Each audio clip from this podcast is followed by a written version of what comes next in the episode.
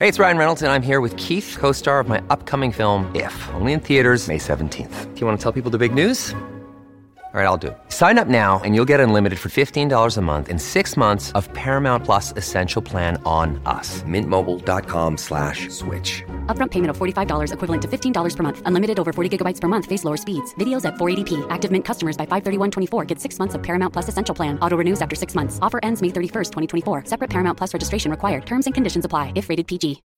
When you need mealtime inspiration, it's worth shopping Kroger, where you'll find over thirty thousand mouthwatering choices that excite your inner foodie. And no matter what tasty choice you make, you'll enjoy our everyday low prices, plus extra ways to save, like digital coupons worth over six hundred dollars each week. You can also save up to one dollar off per gallon at the pump with fuel points. More savings and more inspiring flavors make shopping Kroger worth it every time. Kroger, fresh for everyone. Fuel restrictions apply. This is Optimal Health Daily, episode one fifty-three, How to Become an Early Riser, part one of part two, by Steve Pavlina of steve pavlina dot com, and I'm your narrator, Doctor Neil. Welcome to another edition of Optimal Health Daily, where I read some of the best blogs covering health and fitness, just like an audiobook.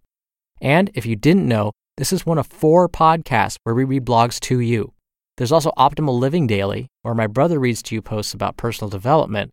There's Optimal Finance Daily, which has some great tips to get out of debt and make more money, and Optimal Startup Daily for entrepreneurs, freelancers, and anyone interested in having their own business. Definitely check those podcasts out if you like the format of this show. Ah, becoming an early riser. How perfect could the timing of this be? The morning after Valentine's Day.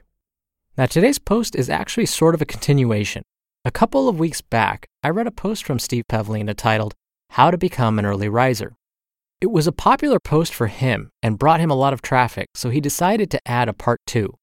And when I read the first part, that was episode one thirty-eight, I asked if you'd want to hear part two, and we had a bunch of people say that they really wanted to hear it. So today, I'm going to start that article, which is part two, but it's a little on the long side, so I'm actually going to break it up between today and tomorrow. So this is basically part one of part two, if that makes any sense. If not, don't worry about it. Just keep listening and it should all make sense. The one thing I would suggest is if you're new here and you haven't heard episode one thirty-eight just yet, definitely go back and listen to that first. Other than that, let's hear the first part of part two as we optimize your life. How to Become an Early Riser, part one of part two by Steve Pavlina of steve pavlina dot com. My last post on how to become an early riser obviously struck a chord with many people. That post has generated more links than I can count, sending more new traffic to this site than any other post or article I've written. And the traffic logs indicate that the surge was decentralized, which means it's not attributable to a mention in any one major source. You can get an idea of what that post did for steve pavlina dot com's traffic at Alexa. A while back, I did a Google search on how to become an early riser, in quotes. It returned zero results. Now, it has over forty thousand results. Okay, so this was an insta-lanch, but why? Getting up early is a relatively benign topic, isn't it? At least I thought it was at the time I posted it. Since this appears to be a topic of interest, even though I don't fully understand why, I figured I'd do a follow-up post to add some more detail. First, on the subject of going to bed when you're sleepy, to do this correctly requires a mixture of awareness and common sense. If you're doing stimulating activities before bed, you'll be able to stay up later and stave off sleepiness for a while. In college, I used to participate in poker games that went until dawn, and then we'd often go out to breakfast afterwards. I can easily stay up later than my normal range of bedtimes if I work, go out with friends, or do other stimulating activities. But this isn't what I meant by noticing when you're sleepy. I mentioned the test of not being able to read more than a couple of pages of text without losing concentration. This doesn't mean waiting until you're about to drop from exhaustion. The onset of sleepiness I'm referring to is when your brain starts releasing hormones to knock you out. This is different from just being tired. You actually feel yourself getting drowsy. But in order for this to happen, you need to create the right conditions for it to occur. This means giving yourself some downtime before bedtime. I find that reading is a great way to wind down before bed. Some people say reading in bed is a bad idea, that you should only sleep in bed. I've never had a problem with it though, since when I'm too sleepy to keep reading, I can just put the book down and go to sleep. But read in a chair if you prefer. Another test you can use is this. Ask yourself, if I were to go to bed now, how quickly could I fall asleep? If you think it would take more than fifteen minutes to fall asleep, I say go ahead and stay up. Once you set a fixed awakening time, it may be a bit of practice to hone in on the right range of bedtimes for you. In the beginning, you may see some huge oscillations, staying awake too late one night and going to bed too early another night. But eventually, you'll get a feel for when you can go to bed and fall asleep right away, while allowing yourself to wake up refreshed the next day. As a fail-safe to keep yourself from staying up too late, give yourself a bedtime deadline. And even if you aren't totally sleepy, go to bed by that time no matter what. I have a good idea of the minimum amount of sleep I need. Six and a half hours per night is sustainable for me, but I can do five hours in a pinch and be okay as long as I don't do it every night. The maximum I ever sleep is seven and a half hours. Before I started waking up at a fixed time each morning, I'd often sleep eight to nine hours, sometimes even ten hours if I was really tired.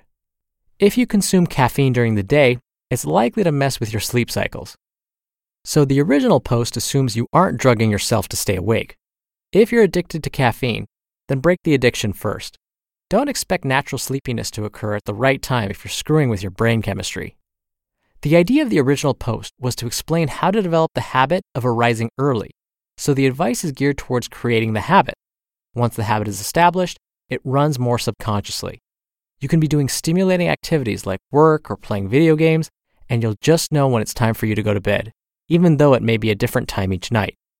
The sleepiness test is important for developing the habit, but subtler signals will take over afterwards. To be continued. You just listened to part one of the post titled, How to Become an Early Riser, Part two, by Steve Pavlina of steve pavlina dot com. We're driven by the search for better, but when it comes to hiring, the best way to search for a candidate isn't to search at all. Don't search, match with Indeed. Indeed is your matching and hiring platform with over three hundred fifty million global monthly visitors and a matching engine that helps you find quality candidates fast. Ditch the busy work. Use Indeed for scheduling, screening, and messaging. ninety-three percent of employers agree Indeed delivers the highest quality matches compared to other job sites. One of the things I love about Indeed is that it filters out incompatible applicants. So when you're hiring, the process is much faster, and you only have to consider applicants that are already likely to be a great fit. And listeners of this show will get a seventy-five dollars sponsored job credit to get your jobs more visibility at Indeed.com slash health. Just go to Indeed.com slash health right now and support our show by saying you heard about Indeed on this podcast. Indeed.com slash health. Terms and conditions apply. Need to hire? You need Indeed. Another day is here, and you're ready for it. What to wear? Check.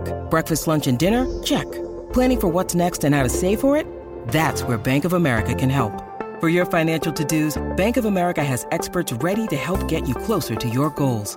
Get started at one of our local financial centers or twenty-four seven in our mobile banking app. Find a location near you at bankofamerica.com slash talk to us. What would you like the power to do?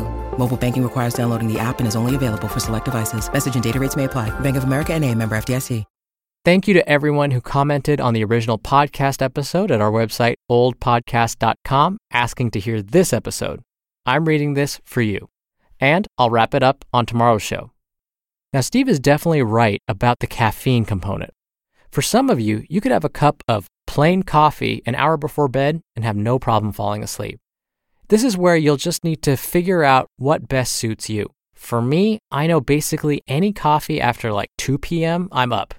So I know to definitely stop before then. Just a reminder, if you like the format of this show, check out Optimal Living Daily to learn more about habit building, minimalism, mindfulness, productivity, and lots more. It's actually hosted by my brother. Tune in to Optimal Finance Daily to learn more about personal money management in non-technical terms. And don't forget about Optimal Startup Daily if you have your own business or are interested in starting one. Now, as promised, I'll be back on tomorrow's show to finish up this post. So I'll see you there, where your optimal life awaits. Hello, Life Optimizer. This is Justin Mollick, creator and producer of this show and Optimal Living Daily, the brother podcast of this one. Literally, I'm Doctor Neil's brother. If you like the format of this show, you'll love Optimal Living Daily too, where I also read to you from blogs, but cover other topics like personal development, finance, and minimalism from bloggers like Derek Sivers, The Minimalists, Zen Habits, and many more. So for more amazing content read to you for free, come subscribe to Optimal Living Daily too, and together we'll optimize your life. You've been listening to Optimal Health Daily. Be sure to hit the subscribe button to stay up to date on each new episode and head to old podcast dot com. That's old podcast dot com for a free gift, as well as more actionable tips and resources to help you maximize your potential. Thanks for joining us, and remember, your optimal life awaits.